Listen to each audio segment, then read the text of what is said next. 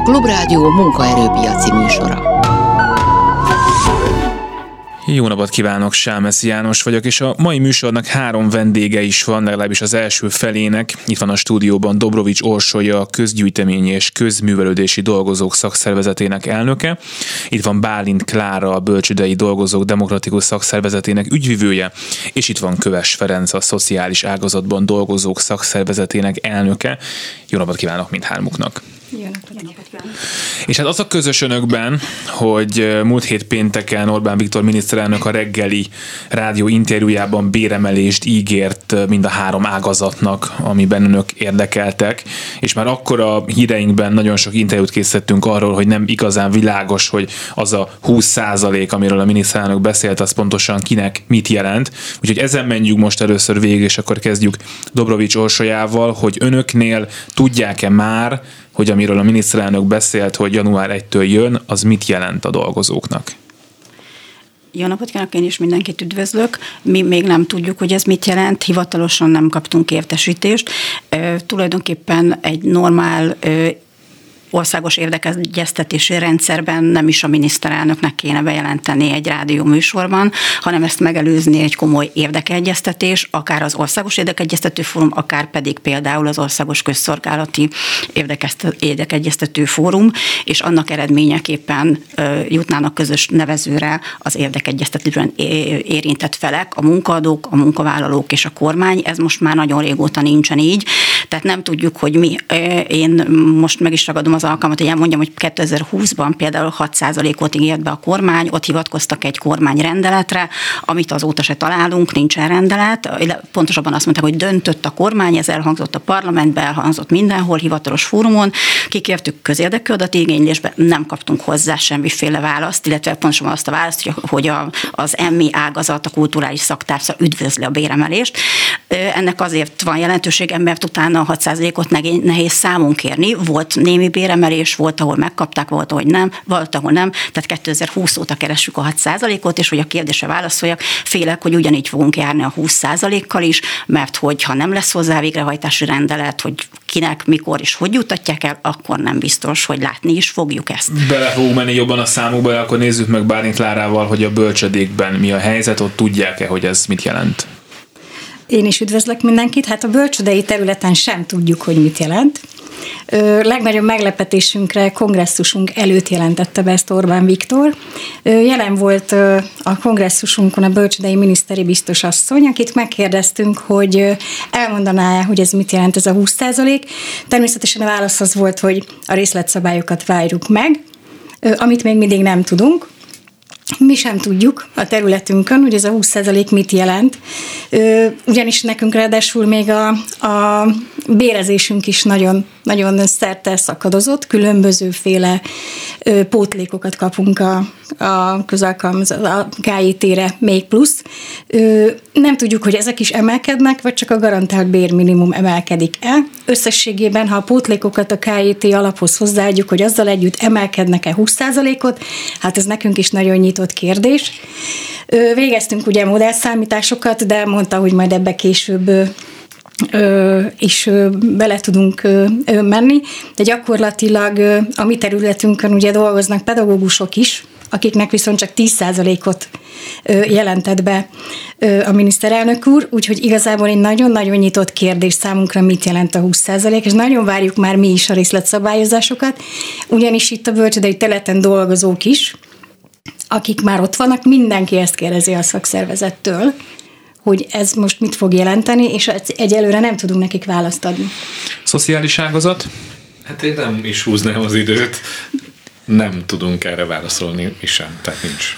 Jó, és akkor menjen bele ön először, hogy miért ilyen bonyolult ez mert nem tudom a hallgatóink hol dolgoznak általában, de mondjuk aki egy piaci szakmában dolgozik, ha neki azt mondják, hogy 20%, akkor ő meg fogja tudni mondani, hogy az mennyi, mert kap egy alapbért. Ezt feltételezem én nagyon sokszor, és lehet, hogy van egy ilyen értetlenség, hogy mit nem értenek ezek a közféra dolgozók, hogy egyszer 20% akkor az miért lehet, hogy csak 5%, vagy én nem tudom, hogy itt mekkora különbségek tudnak lenni. Menjünk egy picit bele ebbe, hogy ez önöknél konkrétan uh-huh. hogyan néz ki. Igen, ez egy nagyon jó felvetés volt valóban. Szerintem nagyon kevesen értik a szociális ágazatban dolgozók közül maguk is a saját bérük, hogy is áll össze egyébként, és nem csoda. Ugye közalkalmazotti bértábla ez még jelenleg egy létező fogalom, az alapján történik egy illetménybesorolás, ami gyakorlatilag, hogy még pikánsabb legyen a dolog, ez a minimálbért sem éri el egy diplomás esetében sem. Tehát gyakorlatilag nincs az országban olyan diplomás, ha csak nincs három diplomája és nem dolgozik 50 éve a szakmába, akinek mondjuk elérné vagy átlépné a... De ez praktikusan azt jelenti, bocsánat, hogy ez egy használhatatlan bértábla Igen. akkor. Tehát ez az, egy, ez az alap. Tehát be van sorolva mondjuk egy átlagos diplomás 155 ezer forint bruttó bérre a bértábla szerint. Hát ugye némi anomália ez, akkor azt kitalálták, hogy az ő bérüket, és a mi bérünket, azt ki kell egészíteni a garantált bérminimumra, és itt már nem a minimálbérről beszélünk, mert ugye szakképzett emberek vagyunk, mint például egy szakképzett bolti eladó, tehát arra kiegészítik az én diplomás béremet, hogy elérje a diplomás bérem a garantált pályakezdőknek is garantált bérminimumot. Ez az egyik része. És akkor néhány évvel ezelőtt részben ágazati nyomásra felismerte az akkori kormányzat, ami jelentős részben azonos a mostanival, hogy hogy hát azért itt némi kiegészítésre lenne szükség, és akkor bevezették a, a szociális ágazati pótlékot, ami szintén több dologból tevődött össze, amikor rájöttek, hogy ezt tényleg ők se tudják követni, akkor azt összevonták, összevont ágazati pótlék néven, és ez hozzá adódik a garantált bérminimumhoz, mert a mi fizetésünk az igazából, ha leegyszerűsítjük, akkor a garantált bérminimum, plusz amit még hozzátesz vagy a munkáltató, vagy ugye az állam ezzel az összevont ágazati pótlékkal, ami... Ágazati pótlék mire jár egyébként? A többletmunkára? A, a, arra, hogy mennyi ideje dolgozik ott valaki, vagy csak akkor, hogyha mondjuk úgy dönt a, nem tudom, az éppen annak a, nem tudom, idős otthonnak a vezetője, hogy az egyik dolgozónak jár, akkor ő kap valamit? Nem, nem, nem. Ez, ez a bértáblához van igazítva, tehát egy nagyon szofisztikáltan kitalált, bár még mindig bugos rendszer, bár jó pár éve van már. Az ágazati bértáblához van igazítva, sávosan változik és, és gyakorlatilag van olyan kolléga, aki kap mondjuk bruttó 12 ezer forint ágazati pótlékot a végzettségétől és a hmm. besorolásától függően, illetve van, aki 100 ezer forint fölöttit is kap szintén a végzettség és a, az életkor, tehát a, a besorolásához képest. Tehát nagyon széles a spektrum, amit lefed. Tehát magyarán, csak hogy jól érti az ember, hogyha ugye növekszik a az az alapbér, amit ön, aminél nem, amit, amennyit ön nem is kereshet, hiszen diplomája van, vagy szakképzett, ha az növekszik, mondjuk 20%-kal, az praktikusan azt is jelentheti, hogy ön pontosan ugyanannyit keres, mint korábban, ha jól értem. Hát ez a rossz érzésünk van, igen, igen, igen, tehát, hogy, és ez azért lehet ilyen rossz érzésünk, mert ugye amikor az előző évben bejelentették azt, hogy a szociális ágazat 14%-os bérfejlesztésben részesül, aminek mi nagyon örültünk, mert ugye az akkori garantált bérminimum emelésnél ez magasabb volt egyébként, uh-huh. mert az ilyen 8-9 környékén volt talán, most így fejből meg nem tudom mondani, a valóságban ugye ez a 14 százalék, ez, ez gyakorlatilag a különbözetben csapódott le nálunk, ami szintén emelés volt, de hát azért nem 14 százalék volt, hanem 5-6 százalék környéki bruttó emelésről beszélünk és, és hát ez a félelem van most is bennünk, hogy most konkrétan 20%-kal fog emelkedni ugye a, Hát a minimálbér biztos, és a garantált bérminimum is talán, vagy, hát, vagy jó esélye. Tehát igen. nagyságrendben ez lesz, tehát, tehát könnyen előfordulhat az az érdekes helyzet, hogy igazából egy fityingel se fog mm, különösebben nőni a bérünk, tehát mondjuk szociális ágazat az gyakorlatilag mindig a tápláléklánc legalján volt a bértábla tekintetében, így sok éves összevetésben is, hogy ez az arány, ez továbbra is így marad, hiába nő a... Még egy kérdésem lenne, és nem, nem szeretném, hogy csak matematika tanárok maradjanak velünk, de hogy ha nő a garantált bérminimum minimum 20%-kal, akkor se biztos, hogy nő 20%-kal a szociális dolgozó bére, mert lehet, hogy akkor a pótlék lesz kevesebb. Igen, ez előfordulhat. De tudjuk, vagy nem tudjuk? Tehát, hogy... Nem tudjuk, mm. előfordulhat, Jó. tehát előfordulhat. Jó, ugorjunk akkor a közgyűjtemény és közművelődési dolgozókra, csak hogy bonyolítsuk tovább, önöknél pedig bér bértömeg van, hogyha jól tudom. Tehát, hogy van egy nagy-nagy összeg, amiből a munkáltató gazdálkodik, és akkor abból adhat béremelést, ha az nő, amennyit szeretne, ha jól tudom, ez a szabály. Igen, mi most egy kicsit ilyen állatoros ló vagyunk, mert hogy nemrég kerültünk ki a közalkalmazotti jogállás alól, ez azt jelenti, hogy 2020 óta, 2020 novembere óta dolgozunk a munkatörvénykönyve alatt, és ez egészen más bérezést, illetve bértárgyalást igényel, mint korábban. Mi részt vettünk együtt az Országos Közszolgálati Sztrájkbizottság munkájában is, ahol az egységes közalkalmazotti béremelést követeltük, de ilyen formán ebben mi most közvetlenül érdekeltek nem vagyunk, nyilván szolidárisak vagyunk a többiekkel, és ez egy új helyzet, hogy a munkáltatókkal kell közvetlenül megharcolnunk a bérért. Legtöbb fenntartó önkormányzati mm. fenntartó, tudva levő, hogy az önkormányzatok sincsenek nagyon jól eresztve, tehát ez most valóban az egységes fellépést egy kicsit nehez, nehézé teszi, úgyhogy mi is gyakoroljuk az érdekérvényesítést helyi szinten, ezt csináltuk most már másfél éve. Nálunk ez körülbelül úgy néz ki összegszerűen, hogy nagyjából például egy megyei könyvtárban dolgozó könyvtáros átlagban körülbelül 240 ezer forintot keres, akkor olyan durván, hogyha megkapná 20%-os emelést, akkor 50 ezer bruttó pluszt vihetne uh-huh. haza, de fogalmunk sincs, ahogy itt is elhangzott, hogy ez mit fog jelenteni, hogy a garantált bér, minimum, bér emelése mit viszel ebből, és hogy arra rakódik-e valóban plusz 20% az ágazatra vonatkozóan. Hát erről nem látunk semmit, és hogy az előbb már mondtam, sajnos ezt rossz tapasztalatokkal tudjuk csak megerősíteni. Hát már ugye rakódna, akkor az mondjuk lehet, hogy 40% lenne, az meg már egy picit soknak tűnik, most nem azt akarom mondani, hát, hogy nem hát- érdemelnék meg a dolgozók, csak ritkán szokott 40%-os hát, béremelés igen, szektorban. Ha bár meg kell, hogy mondjam, amikor a KJT bértemlet követeltük, akkor minimálisan első körben 50%-os béremelést követeltünk, hmm. és hát nem lenne ördögtől való a 100%-os, hiszen a, a kormány olyan számokkal dolgozik, mint átlagbér, és a közszolgálat területén is olyan számokat pont, mint átlagbér, amiről a kollégáink csak álmodni tudnak, és hogyha az valós lenne, akkor bizony elégedettek lennének. Na hát akkor még nézzük meg a bölcsedékben is, hogy ott, ott, ott mi, mi más attól, ami az elmúlt két példában elhangzott. Hát a bölcsödében azért más, mert a, a bérszabály az három, három pillére van gyakorlatilag. Van a szakképzett dolgozó, aki aki a KJT-s bérére, amit Feri már említett az előbb, a garantált bérminimummal, ugye mert szakképzett, szakképzett emberekről beszélünk, erre egy bizonyos bölcsödei pótlék, bölcsödei pótlékot kap még rá a dolgozó.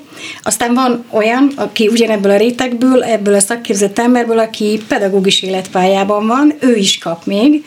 10% ágazati pótlékot, illetve kap még bölcsödei pótlékot, és ebből tevődik össze az a gyönyörű szép bére, illetve hát vannak még a technikai munkakörök is, akik a KJT alapra a szociális dolgozók esetében, amit kapnak ágazati pótlékot, ugyanígy ezt is ők kapják. És itt szintén az a kérdés, hogy a garantált bér minimum és minimálbér emelés, ami közel 20 százalék, hogy, az, hogy ezeket a pótlékokat, amivel még kitolják a dolgozók bérét, hogy ezeket szeretné a kormány megemelni 20%-kal, akkor már közel járnánk a 40%-hoz, ami, ami igazából egy nagyon-nagyon szép álom egyébként. A megvalósulását várjuk nagyon. Azt gondolom, hogy igazából az lenne a jó, ha ezeket a pótlékokat nem a pótlékok nyomnák meg az embereknek az alapbérét, hanem a KIT igazítanák már végre ö, normális És a pótlékot itt, bocsánat, azon múlik, hogy kinek mi a végzettsége, tehát akár ugye mondta korábban, hogy pedagógusok is dolgoznak ott, talán akkor ők, ők többet kapnak, vagy hogy 40 éve, is, vagy 10 éve dolgozik igen, ott. A pótlékok attól, hogy mennyi ideje dolgozik, illetve hogy milyen végzettsége van, ezek határozzák meg, hogy ki melyik pillérbe tartozik. És akkor tulajdonképpen, hogyha a pótlékok mondjuk ugyanannyik maradnak, de nő 20%-kal a garantált bérminimum, akkor az jelent 20%-nyi emelést összességében? Igen, hát közel igen, az jelenti a 20% emelést, de ezt mindenki megkapja. Tehát aki a jelenleg minimál bér és garantált bér minimumon dolgozik, azt az országban ma mindenki Igen. meg fogja kapni. Tehát kvázi nem emelt egy fillért sem gyakorlatilag. Magyarán arra gondol, hogy ettől még a bölcsődei dolgozók, vagy akár a többi dolgozónak a helyzete nem lesz jobb a átlaghoz képest, vagy a Magyarország többi munkavállalójához képest, csak annyival jobb, mint amennyivel a többiek. Ezt teljesen így gondolom. Azt magyarázzák meg nekem, hogy ez hogy alakult így. Tehát most már tényleg ott tarthatunk, hogy szerintem a hallgatók is azt a kérdést teszik fel, amire ön is utalt az előbb, hogy ha egyszer ott van egy bértábla, és a pótlék pedig tulajdonképpen ugyanarra jár, ami, amire alapján a bértáblában is beosztják, hogy kinek mennyi az alapbére, akkor miért nem kerül be a pótlék a bértáblába, és készen vagyunk? Hát ez nagyon jó kérdés, ezért harcolunk nagyon-nagyon régóta. Nyilván ennek az az oka, hogy ezt a pótlékot bármikor el lehet venni. Ez nem egy olyan kötelező alapbér, amit, amihez nem lehet hozzányúlni. A pótlék mértéke mindig változhat, azt úgy változtatja a kormány, hogy ezt ő gondolja. Nincsenek egy biztos alapja, a tárgyalások sem tudtak még elvezetni idáig, hogy egyelőre évek óta ez a, ez a kérésünk, ezt a kérést fogalmazzuk meg, de nem talál gazdára De hogy egyébként szok, tehát, hogy élnek ezzel az eszközzel, vagy éltek már valaha, hogy valahol egy ilyen pótlék nagyobb volt és kevesebb lett, vagy elvették? Mert ugye akkor például lenne egy magyarázat, hogy akkor tényleg használja ezt a kormány. Hát ö, ö, Igazából most még nem nyúltak ehhez uh-huh. hozzá, nyilván ennek is megvan, megvan az oka, de a mi pótlékainknál is az a baj, hogy amíg egy óvodapedagógus is ugyanebben a bértáblában van a pedagógus életpályában, az ő pótléka alacsonyabb, mint a bölcsödei kisgyermeknevelői, ezért itt iszonyatosan nagy feszültséget okoz, tehát az óvodai munkakörből átvándorolnak a kisgyermeknevelői munkakörbe, mert a kisgyermeknevelő bére a KIT-re épülő bölcsödei pótlék, az magasabb, mint az óvodapedagógusnak a pótléka. Úgyhogy kvázi ez még egy a két, két szakmában, ami ugye közel azonos, de nagyon nagy feszültséget okoz, nagy a fluktuáció, nem vezet jó eredményre ez sem. Bízunk mindig abban, hogy a pótlékokhoz nem nyúlnak hozzá, de ez sosem egy garantált dolog. Eszembe jutott még valami, és akkor kérem az önök véleményét is, hogy itt lehetett egy olyan elképzelés, amikor ezeket a pótlékokat egyik-másik ágazatban bevezették, hogy ha pótlékot adunk, akkor tudunk csak annak az ágazatnak adni, amelyik éppen sztrájkolni akar, éppen a sajtóban szerepel, éppen ott már túl nagy a feszültség, többi, mint hogyha emelnénk az alapbéreket, mert akkor az minden ágazatra érvényes lenne. Lehet egy ilyen logika ebben, a, hogy ez így alakult végül? Én azt gondolom, hogy igen. Tehát, hogy, hogy ez volt az a megoldás, amivel rugalmasan tudta kezelni az épp aktuálisan regnáló kormányzat, vagy azt a nyomást, amit gyakoroltak a munkavállalók a kormányra, vagy pedig a saját éppen kitalált szándékukat, hogy most melyik ágazatot preferálják, így van. Tehát ez egy rugalmas eszköz a, a kormány kezében az emelésre. Én nem nagyon tartok attól egyébként, hogy, hogy ez csökkenhet, mert az gyakorlatilag azt jelenteni, hogy bármelyik ágazatban, hogyha ehhez hozzányúlnak, akkor azt bezárhatják. Igen, de azt nehéz elképzelni, hogy nagyon alacsony béreket tovább csökkentenek bármikor, igen. igen. igen. Ez hogy van a közgyűjteményi, közművelődési ágazatban önöknél? Ez az új rendszer, amiről itt beszéltünk, hogy a különböző munkáltatók, ami sokszor a egyébként pénzszűkébe lévő önkormányzat tud adni több pénzt, ha akar, vagy béremelést, ha akar és tud, hogy ez a rendszer ez működik valamennyire? Tehát, hogy lát, látják a kollégák azt, hogy ez az átszervezéshez, ha nem is sokkal, de valamivel több fizetéssel jár? Ez egy nagyon nehéz kérdés, mert, mert pont a Covid idején lépett életbe, akkor látott napvilágra ez a törvénytervezet, hogy mi a törvénykönyv alá kerülünk, illetve a könyvtári, múzeumi, levéltári és közművelődési dolgozók a munkatörvénykönyv alá kerülnek, és azóta is az önkormányzatok a Covid hátrányát próbálják meg ledolgozni. Tehát gyakorlatilag azért mi, mi érdemi béremelés béremelést egyáltalán, sőt, semmiféle béremelést nem látunk, a, amit vagy részben el tudunk fogadni indokként, hogy a Covid és a különböző gazdasági nehézségek, vagy nem, de minden esetre, ahogy itt az előbb elhangzott, hogy, hogy a szociális ágazat az a, az a végén szerepel a táplálkozási láncnak, azért sajnos a kultúrán is sokkal könnyebb spórolni, mint adott esetben egy másik ágazaton, bár ott is sikerül. És egyébként a pótlékokhoz... Hát igen, bocsánat, most ez nagyon rosszul fog hangzani, de hogyha bezár a bölcsőde, vagy bezár az idősek otthon, otthona, akkor őket valahova, tenni kell. Ha bezár a könyvtár, akkor szomorú, de akkor nincs könyvtár. Igen, ez nagyon, nagyon érdekes kérdés, és tényleg, tényleg érdemes lenne végignézni. Vannak olyan felmérések, amik azt kutatják, hogy egy-egy város mennyire élhető, és akkor abba olyan szempontok kerülnek elő, amiben már igenis helyet kap az, hogy igen, mert oda be tudok menni a könyvtárba, és egyébként pont a Covid alatt az egyedülálló idősek, hogyha megnézi valaki szociális szempontból, borzasztóan magukra voltak maradva, azelőtt elmentek a könyvtárba, kivették a legújabb könyvet, újságot olvastak, találkoztak emberekkel, és bizony, bizony, bizony, akkor a, ez a negatív hatás nagyon jól érezhető volt, és én azt gondolom, hogy egyébként akkor meg Churchill-le tudok csak válaszolni, hogy akkor meg minek az egész, hogyha a kultúrára nem költünk. Persze. Tehát szóval nagyon unfair a kérdés. Tudom, hogy most nem azért hangzott ez el, hogy, hogy a mi ágazatunkat frocliza, de el kell, hogy mondani azt is, hogy igen, valóban, de akkor miért csináljuk, miért jár a gyerek bölcsödében, miért jár iskolába, miközben egyébként az iskolások ugyanúgy a könyvtárakat, múzeumokat és egyéb intézményeket látogatják, és mindenki, aki szeretne közművelődésben bármilyen előadást vagy bármit kiállítást megnézni. Szóval, hogy azt akartam tényleg csak mondani, hogy könnyebb spórolni önökön politikai Egyértelmű, szempontból sajnos. sajnos. Tudjuk, tudjuk ez, ez hogy, is de hogy visszaugorva az előző kérdésemre, hogy akkor élesben igazán ez a rendszer még nincsen kipróbálva, tehát nem tudja megmondani, hogy mi lett volna akkor, hogyha nincs járvány, és mondjuk a munkaadóknak marad forrása például több pénzt Egy adni picit a önöknek. szakmai részre visszatérve, hogy ugye, ahogy mondtam, hogy nincsen külön rendelet, ezért borzasztó nehéz végigkísérni, hogy mi az, amit valóban megkapott az önkormányzat, mi az, amit nem. Tehát ez is egy trükkös dolog. Régen az államháztartás az úgy nézett ki, hogy, hogy egyértelműek voltak azok a sorok, hogy ebből erre kell költeni egy önkormányzatnak. Most nem egészen van így, ami bizonyos ezelőtti 6%-unk is úgynevezett normatíva emeléssel jött, ez ilyen borzasztó szakszó. Ezekből a normatívákból, ami a, a szerint alakul ki, hogy hány lakosa van egy településnek, a, annak alapján kapja meg ezt a támogatást az államtól, és ez szerint tud csinálni akár könyvtári programot, új könyveket venni, és egyebeket.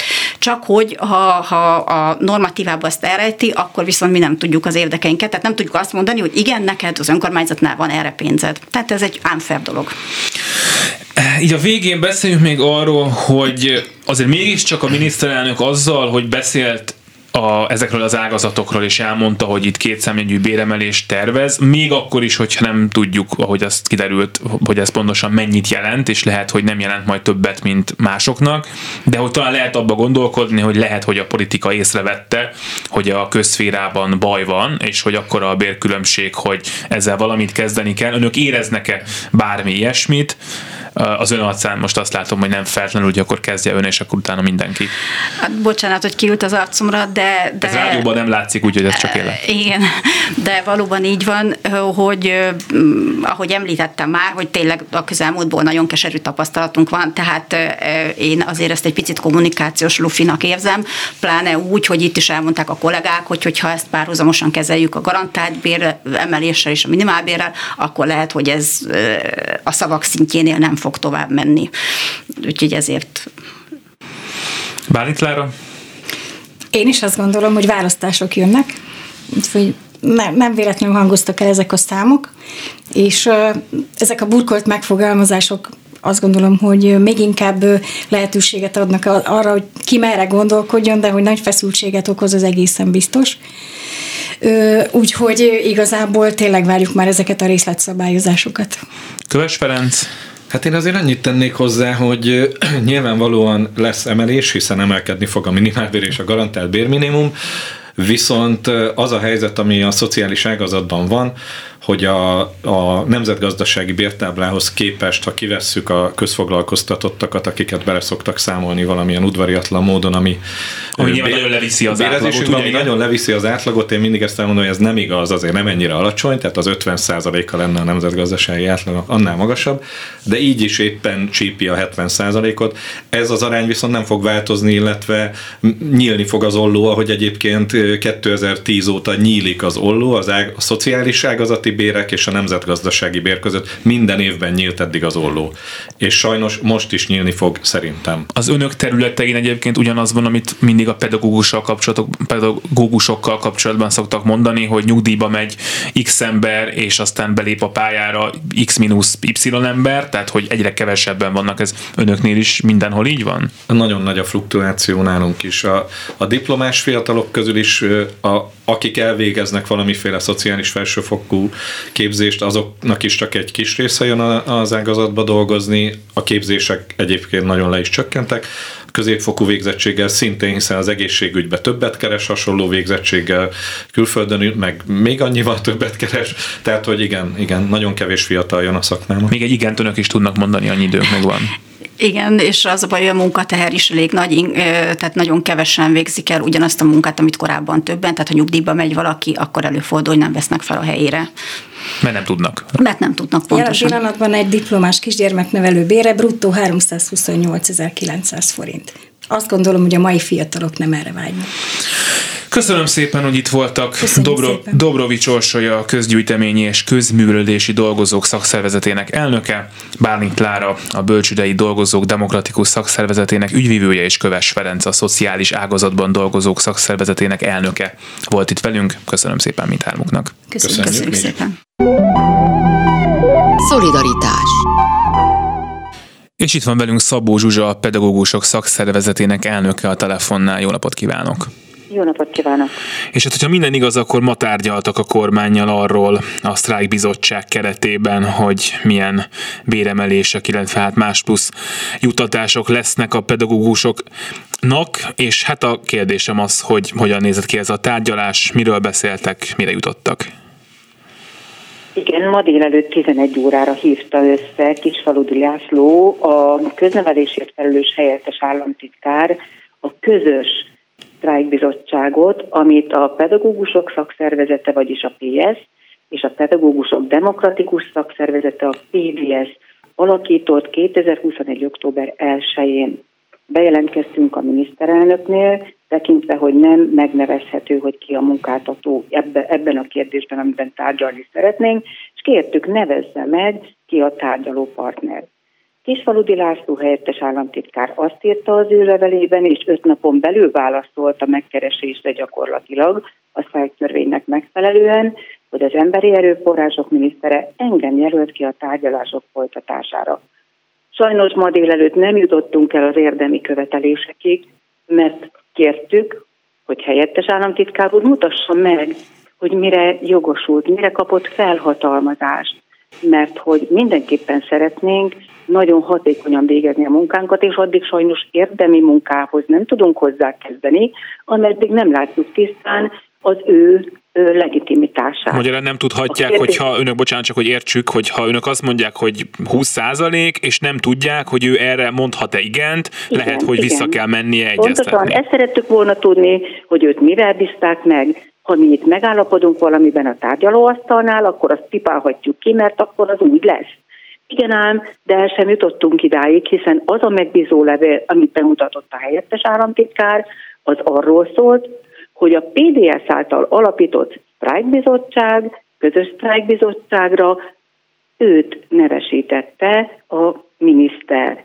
Innentől kezdve azt mondtuk, hogy a pedagógusok szakszervezete ebben a megbízó levélben nem szerepel, már pedig ha közös sztrájkbizottságról beszélünk, annak nem egy tagja van, hanem legalább kettő.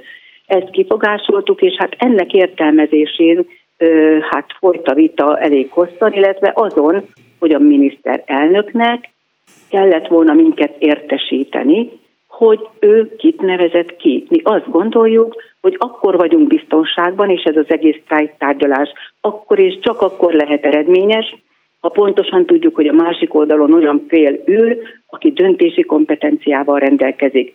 Tekintve, hogy erről nem tudtunk meggyőződni, felálltunk, abban maradva, hogy záros határidőn belül ezeket a hiányosságokat a másik fél pótolja, illetve volt még egy vitatott kérdés, hogy más ágazatokat, más minisztériumokat érint-e ez a tárgyalás, mert mi azt is szerettük volna, hogyha nem csak az emberi erőforrások minisztériuma vesz részt, hanem a pénzügyminisztérium és az ITM-nek a megbízott felelős döntéshozója is, hiszen főként minden követelésünk bérre vonatkozó, abban pedig az emmi nem jogosult döntést hozni. Mármint, hogy ezt most úgy kell érteni, hogy mondjuk a különböző szakképző intézmények nem az emmi alá tartoznak, vagy hogy egyáltalán nem jogosult az emmi ebben döntést hozni? Nem, nem, itt köznevelésről beszélünk, itt nem beszélünk a szakképzésről, de a mi értelmezésünk szerint, miután bérkérdésekről is szó van, ezért a civil szektorral való kapcsolattartás ágazati politikájának kialakításáról és megvalósításának összehangolásáról az ITM a felelős. Tehát ebben az esetben mi úgy gondoljuk, hogy itt az ITM képviselőjének is jelen kellene lenni. Ebben a kérdésben lépünk most mind a két oldal, alaposan át fogjuk tanulmányozni az egyik és a másik fél válaszát, és mindenképpen megválaszoljuk mi a magunk részéről, milyen hivatkozással, mert ezt kérte a helyettes államtitkár, írásban nyújtsuk be azokat a kifogásokat, amelyeket ott megfogalmaztunk. Tehát odáig, hogy ha jól értem, akkor el sem tudtak jutni, hogy önök elmondják, hogy Igen. mit szeretnének, ő elmondja, hogy mit tudnak adni, és valami fajta érdemi egyeztetés kezdődjön. Azt meg tudja mondani, hogy mikor juthatnak el idáig? Tehát, hogy mondott valamit a helyettes államtitkár úr arról, hogy majd erre vajon mikor lesznek válaszok? Nem, idő, tehát időpontban nem egyeztettünk, viszont én azt konkrétan kértem, hogy záros határidőn belül pótolja ezeket a hiányosságokat, amiket mi konkrétan megneveztünk, illetve mi is még a mai napon elkészítjük azt a beadványt, amit hát remélem holnap már el tudunk küldeni. Azt kértem, nagyon gyorsan történjen meg ez a válasz, ez a levélcsere, mert hogy az érdemi munkát azt fel szeretném gyorsítani. Addig viszont nincs értelme hozzáfogni, ameddig nem tudjuk, hogy a velünk szemben ülő partner milyen jogosítványokkal rendelkezik. Ha ő nem hozhat döntést, nem mondhatja azt, hogy mondjuk megállapodtunk egy kérdésben, és a végén ő azt aláírhatja, akkor ott nem sok értelme van, hogy ott tücsörögjön. Azért azt feltételezi az ember, hogyha őt oda küldték, akkor előbb-utóbb talán el fog jutni oda, hogy aláírhasson valamit, mondjuk elképzelhető, hogy nem egyből, hanem vissza kell menni egyeztetni azokkal, Nézd, akik erről valóban sok döntenek. lehet, én ezzel teljesen egyetértek, de azt nem szabad elfelejteni, hogy 2018 óta nagyon sok tárgyaláson vagyunk túl és, és szóban megállapodtunk, de a kormány ezeket a megállapodásokat gyakorlatilag nem legitimizálta, hanem hagyta jóvá. Ezt szerettük volna most elkerülni, és egy magasabb szintre emeltük ezeket a tárgyalásokat, tehát innentől kezdve csak és kizárólag a sztrájk törvénynek megfelelően fogunk eljárni, és az abban írott szabályoknak megfelelve fogunk tovább tárgyalni. Ennek pedig az első eleme az, hogy pontosítjuk, hogy kinek milyen jogosítványa van, hogy kerül a tárgyalóasztalhoz, mire van felhatalmazva, és hogy a végén megteheti-e, hogy a megállapodást, amit ott az asztal mellett születik, aláírhatja-e. Mi Ezt... csak akkor vagyunk hajlandóak tovább dolgozni ebben a munkacsapatban. Ezt akartam is kérdezni, és jó is, hogy utalt rá, hogy volt már korábban olyan, hogy a kormányzatnak, vagy az emminek akár valamilyen képviselője a tárgyalóasztalnál azt mondta önöknek, hogy igen, ebben és ebben és ebben most megalapodtunk, ez így lesz, majd utána nem úgy lett? Hivatkozni tudok arra, hogy volt egy sztrájkbizottsága a pedagógusok szakszervezete inek, valamikor 2012-ben alakultunk, és 2013-ban egy megállapodásig el is jutottunk.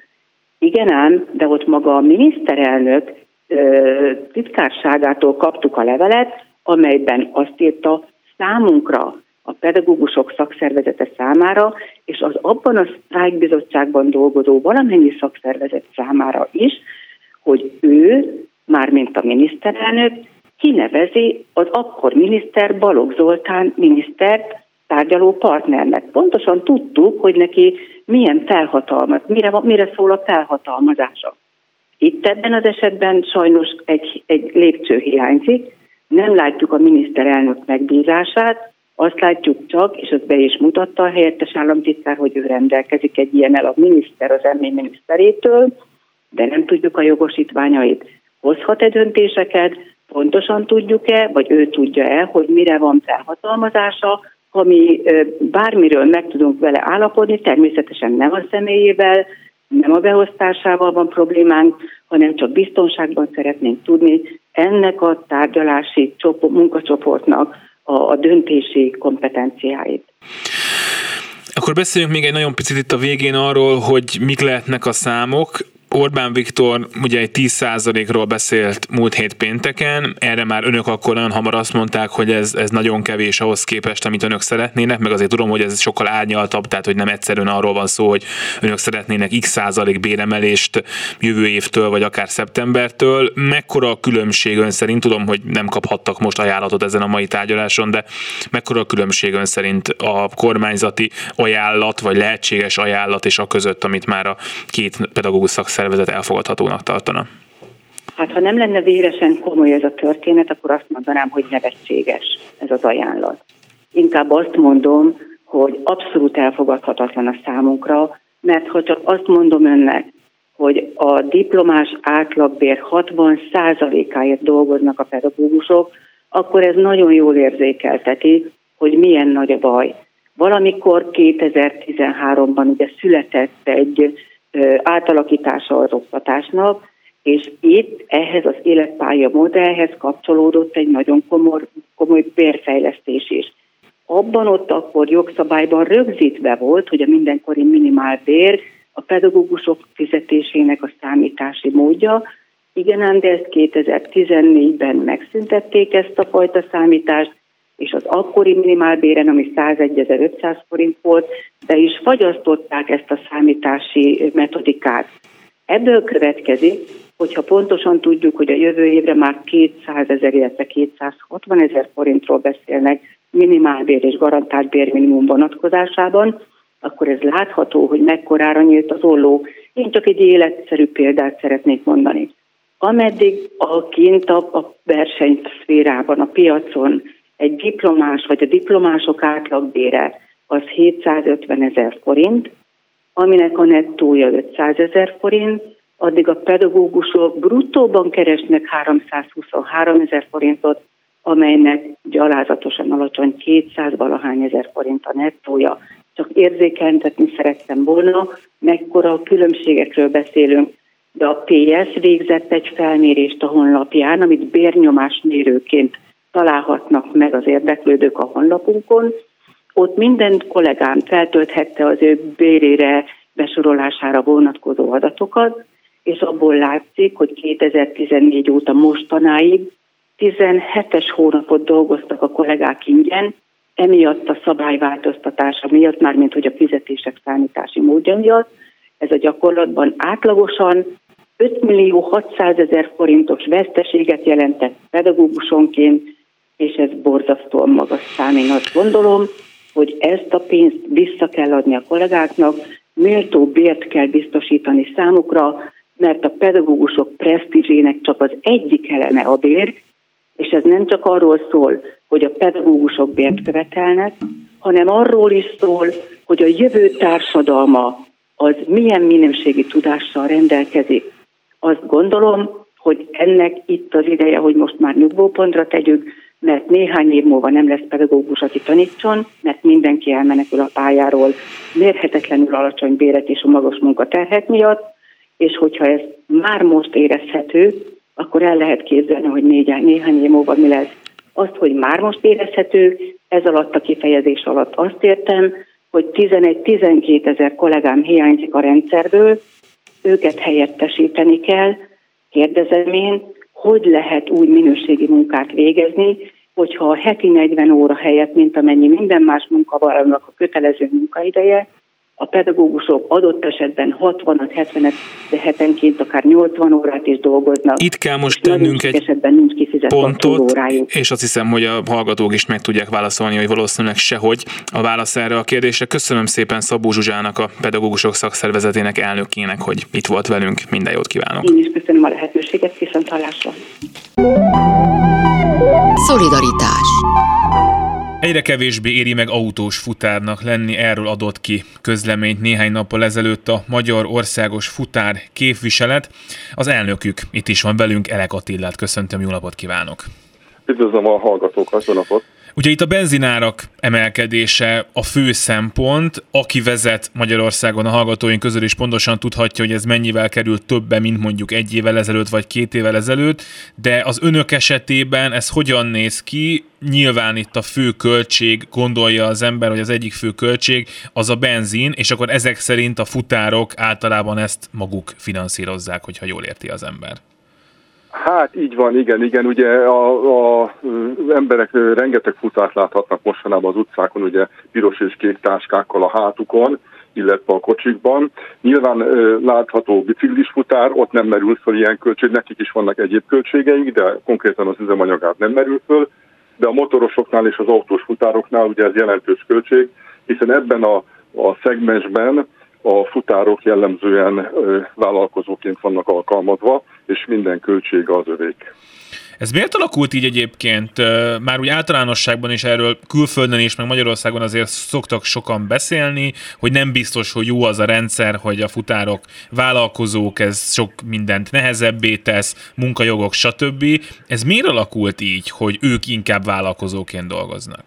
Hát ez gyakorlatilag ugye egy világjelenség, ugye létrejött ez a bizonyos, ugye angolul gig economy-nak szokták mondani, magyarul ezt hakni gazdaságnak fordítják.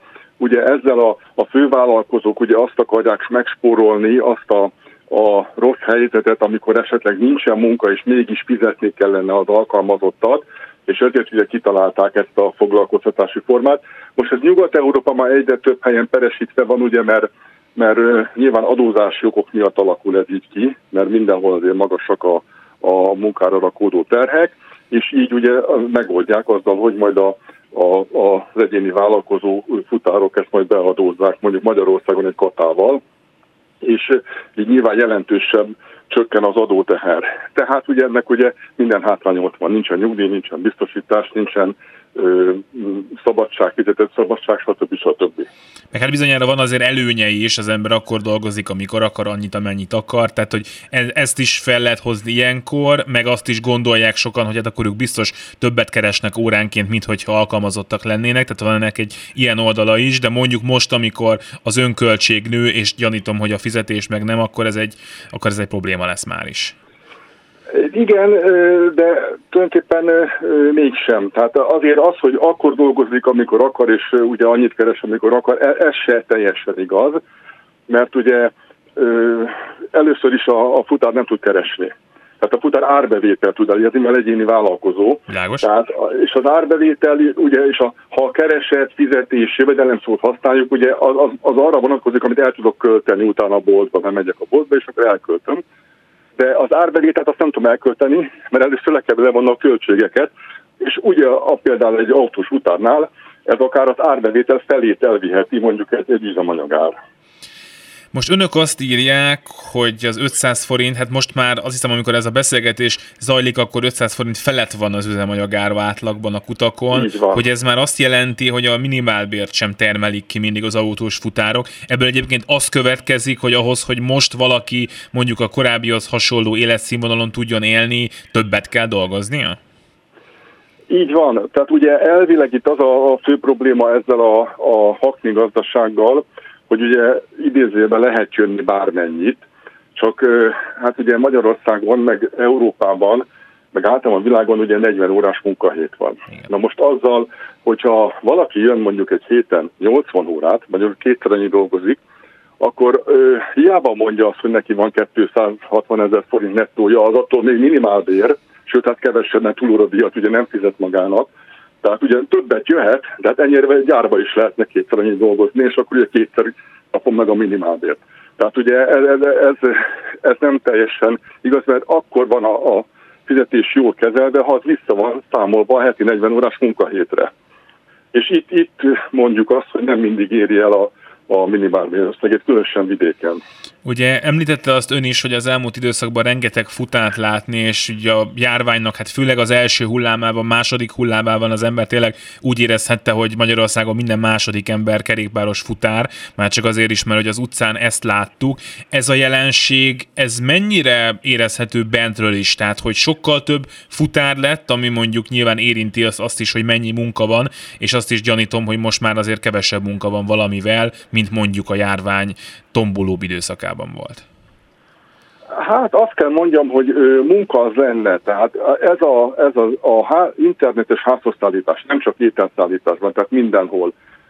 Mindenki rendel Kínából ilyen-olyan dolgokat, mindenki rendel ilyen-olyan cégektől, már televíziót is ugye mindenki innen rendeli, és ugyanígy az ételeknél is ez, ez egy nagyon-nagyon dinamikusan növekvő piac. Tehát a, a futárok létszáma nem feltétlenül a a vírushelyzet miatt növekedett, az egy speciális helyzet, hogy annélkül is jelentős növekedés van területen, és még nagyon jelentős lesz. Tehát itt a, a futárok a közlekedésnek néha én azt veszem magam észre, hogy a 20-30 a akik itt van az utakon, az futár, mert látom a kollégákat, meg a matricákat az autókon. Tehát ha kivennénk a futárokat a forgalomból, akkor 20-30 a csökkenne a, a közlekedési dugók száma. De hát igény van rám, a lakosság igényli tehát futárok lesznek, és még többen lesznek. Egyébként jobban megéri most jelen pillanatban kerékpáros futárnak lenni? Most nyilván zárójelbe tegyük hozzá, hogy kerékpárral nem lehet kivinni egy hűtőt sehova. Hát így igaz, tehát most még kimondottan az ételfutárságról beszéltünk ugye ebben a hakni gazdaságban. Ö, gyakorlatilag ugye háromfajta jármű van, ö, ugye a kerékpár, a, a robogó és a, az autó. Kerékpárral írni meg nyilván legjobban, fajlagosan ott van a, a legkevesebb költségre, azért ott is azért jelentős költségek vannak, de mondjuk az árbevételnek ott meg tud maradni a 70-80 százaléka, egy robogósnál meg tud maradni a 60-70 százaléka, sajnos az autósnál ott, ott kevesebb, mint a fele tud megmaradni az árbevételnek. Na most a kérdés az, hogy mi le, mi, mihez lehet itt kezdeni, ugye említette azt, hogy, hogy vállalkozók a futárok, és azt nem tudom, hogy ez most mennyire népszerű szakma, tehát hogyha valaki azt mondja, hogy én nem tudok ennyi pénzért többet dolgozni, akkor jön-e helyette más, de hogy, hogy hol látja ön a tendőket, kinek mit kell csinálnia, hogy megoldható legyen az ilyen benzinárak mellett is, hogy az ember ebből megéljen. Tehát így gyakorlatilag két helyzetet lehetne ugye megoldásként kezelni. A fővállalkozók ugye rengeteg új kollégát vesznek föl, ugye hát ha ők majd akkor jobban állnak hozzá a dolgokhoz, de elég hamar ki tudják az újat is számolni, hogy mi a helyzet. Mindenképpen díjat kell emelni, mert ugye általános infláció van, és általános költségemelkedés. Mai nappal történt egy olyan jó hír, hogy az egyik cégnél, akiknek kék táska van a hátukon, ott egy vidéki futároknak egy általános 100 forintos díjemelés történt, ami azt mondom, hogy korrekt, és most kompenzálja némileg ezt a magas üzemanyagárat. Ez hogyan néz ki egyébként? Ki tárgyal ilyenkor? Ugye önök a Magyarországos futárképviselet, és talán ezen a ponton érdemes lenne, hogyha beavatna minket egy picit a tevékenységükbe. Tehát, hogy ugye a vállalkozók azoknak van egy érdekképviseletük, önök mennek ilyenkor egyes helyekre tárgyalni, vagy személyesen tárgyalnak, vagy egész egyszerűen miután azt gondolom, hogy nem lehet, hogy az egyik futár többet keres ugyanott, mint a másik, nem tudom, hogy lehet-e, hogy, hogy ezt lesz majd valamikor a cég eldönti, hogy na hát most már muszáj emelni, és addig meg várni kell, hogy végre eldöntsék ezt? Gyakorlatilag ugye az elmúlt időszakban két érdekvédelmi szervezet is alakult, ugye gyakorlatilag egyszerre, ugye mi a Magyarországos futárképviselet vagyunk, éppen azért, mert mit tudom én, ezen a piacon egy tízezeres futárlétszámmal lehet országosan számolni, akik mind egyéni vállalkozók, Nyilván nem működőképes modell az, hogy ott tízezer emberrel tárgyal bármelyik fővállalkozó is, ez nem életképes, viszont ha van egy szakmai érdekképviselet, abban az esetben tudjuk képviselni a futárokat. Mi ezen dolgozunk, hogy legyen ennek egy kialakult módja, és legyen ennek egy folyamata, és ne csak ilyen adhok jelleggel, mint ahogy most történt egy, egy emelés, aminek nagyon örülünk egyébként, picit azzal hízelkedünk magunknak, hogy a mi kezünk is benne van, ugye mert több levéllel kerestük meg a, a különböző csatornákon ezeket a cégeket. Igen, azt akartam kérdezni, hogy odaengedik már önöket? Tehát leülnek már önökkel, vagy azért itt még nem tartanak?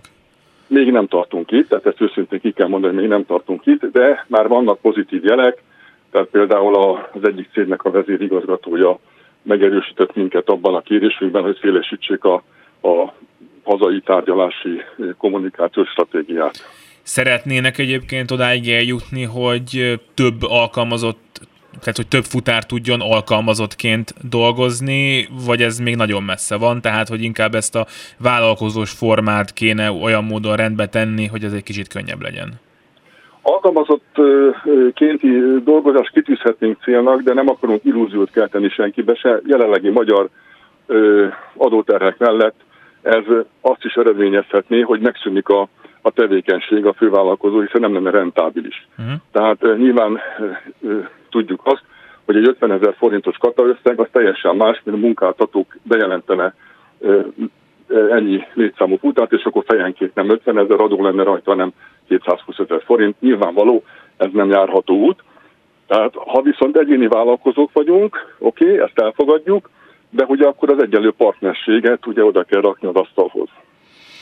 Hát a kérdés az, hogy, hogy erre mekkora esély van. Ez hogyan látja akár így a kö, rövid távú jövőt. Tehát elképzelhető az, hogy itt, itt jelentős változások lesznek ezen a területen, vagy az a beszélgetés olyasmi, amit majd le fogunk lehet, hogy öt év múlva is folytatni, és akkor nagyjából ugyanezek lesznek a problémák, maximum éppen kicsit kevesebbet kell majd fizetni a benzinért, és akkor könnyebb lesz. Tehát ez meg nyilván egy ilyen, hát hogy is mondjam, nehéz arra karriert építeni, hogy most éppen mennyi, mennyibe kerül a benzin.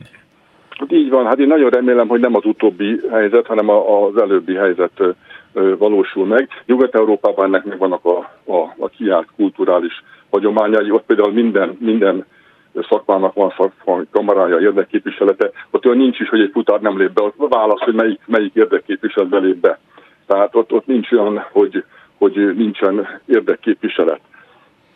Ez Magyarország, picit ebben le vagyunk maradva itt a keleti régióba, de hát ott a példa, megcsináljuk és meg fogjuk csinálni, mert ez a jövő máshogyan nem, nem lesz életképes a dolog. Uh, hogyan van másképpen ez külföldön? Ez érdekes lehet, hogy, hogy ott van szabadság, vagy fix fizetés? Tehát hogyan működik ez? Alapbér mondjuk? Eléggé vegyes felvágott a dolog.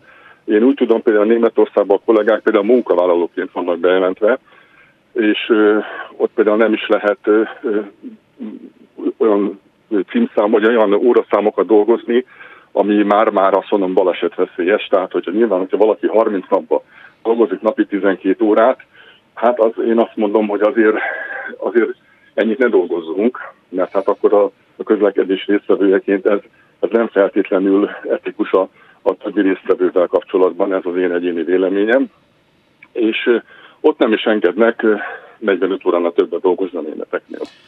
És ez egyébként tényleg így van, csak hogy visszaugorjunk Magyarországra, hogy nagyon sokan ezt a minimálbér környéki bért tudják megkeresni, amiből meg ugye az következik, amiről már korábban beszéltünk, hogy napi, nem tudom, 15-16 órákat vezető emberek vannak az úton, ami meg, amit ezt az imént mondta, nem biztos, hogy annyira jó. Hát nyilván, nyilvánvaló gyakorlatilag képtelenség, inkább 12-t mondanék, mert olyan kollégáról, aki ilyen hosszú, hogy a 15-16 órát elvileg lehetne azt is jönni, de hát az már teljes nonsens lenne. De rengeteg 12 órás kollégáról hallok akár heti hét napban. Uh. Itt, az a, itt az a probléma, hogy persze az embereknek kell a pénz, mindenkinek egyéni élethelyzetei vannak, és akkor nyomják, nyomják, nyomják, és akkor majd valamit csak történik. Én onnan tudom, illetve gondolom, de inkább a tudom szót használom, hogy nincs meg nagyon sokszor az a minimálbér össze, különösen vidéken, hogy óriási a fluktuáció. Tehát olyan nagy cserélődés van, hogy elolvassák az emberek a médiában, picit hamis adatok jelennek meg, hogy ennyit meg annyit keres a futár. Ide jön, oké, okay, ugye a kereset össze van keverve az árbevétellel, ide jön, oké, okay, két hét múlva leadja a felszerelést, mert nem erre számított, mert ugye azt gondolta, hogy, de hát nem az van. Meg hát arra gondol az ember, hogy ez valamennyire egy olyan szakma, ahol, ahol sok a borra való, vagy sok lehet, vagy hogy részben ebből is élnek azok, akik ezt csinálják, és én ezt így a saját példámon tudom, hogy mióta egyre többen rendelünk különböző applikációkból ennivalót, és ugye ott előre ki lehet fizetni bankkártyával a, a rendelést, azóta most ezt így töredelmesen bevallom, én szerintem sokkal kevesebb borra valót adok, mint korábban. Ebben a hakni gazdaságban ugye gyakorlatilag nincsen ügyfél felé pénzezés, ugye mert előre van kifizetve a, a, a termék. A borra való elenyésző a fizetésnek az 5-8 százaléka körül van, tehát igazából erről, erről nem lehet beszélni, hogy a borra való az valamit jelent. Az tényleg borra való. Tehát az, az, amit az ember kapasztott melegben megissza az üdítőret, én nem tetszik egy csokit, hogy biztossa magát, hogy következő órákra is legyen még kedve dolgozni. Hát köszönöm szépen, Elek Attillát, a Magyarországos Futár képviselet elnökét hallották, minden jót kívánok. Köszönjük szépen, viszont hallásra. Szolidaritás Gerendai Balságnes volt a szerkesztő, Budai Márton a technikus, Szabó Csilla kezelte a telefont. Köszönjük szépen a figyelmüket, maradjanak a Klubrádióban, én minden jót kívánok. Szolidaritás A Klubrádió munkaerőpiaci műsorát hallották.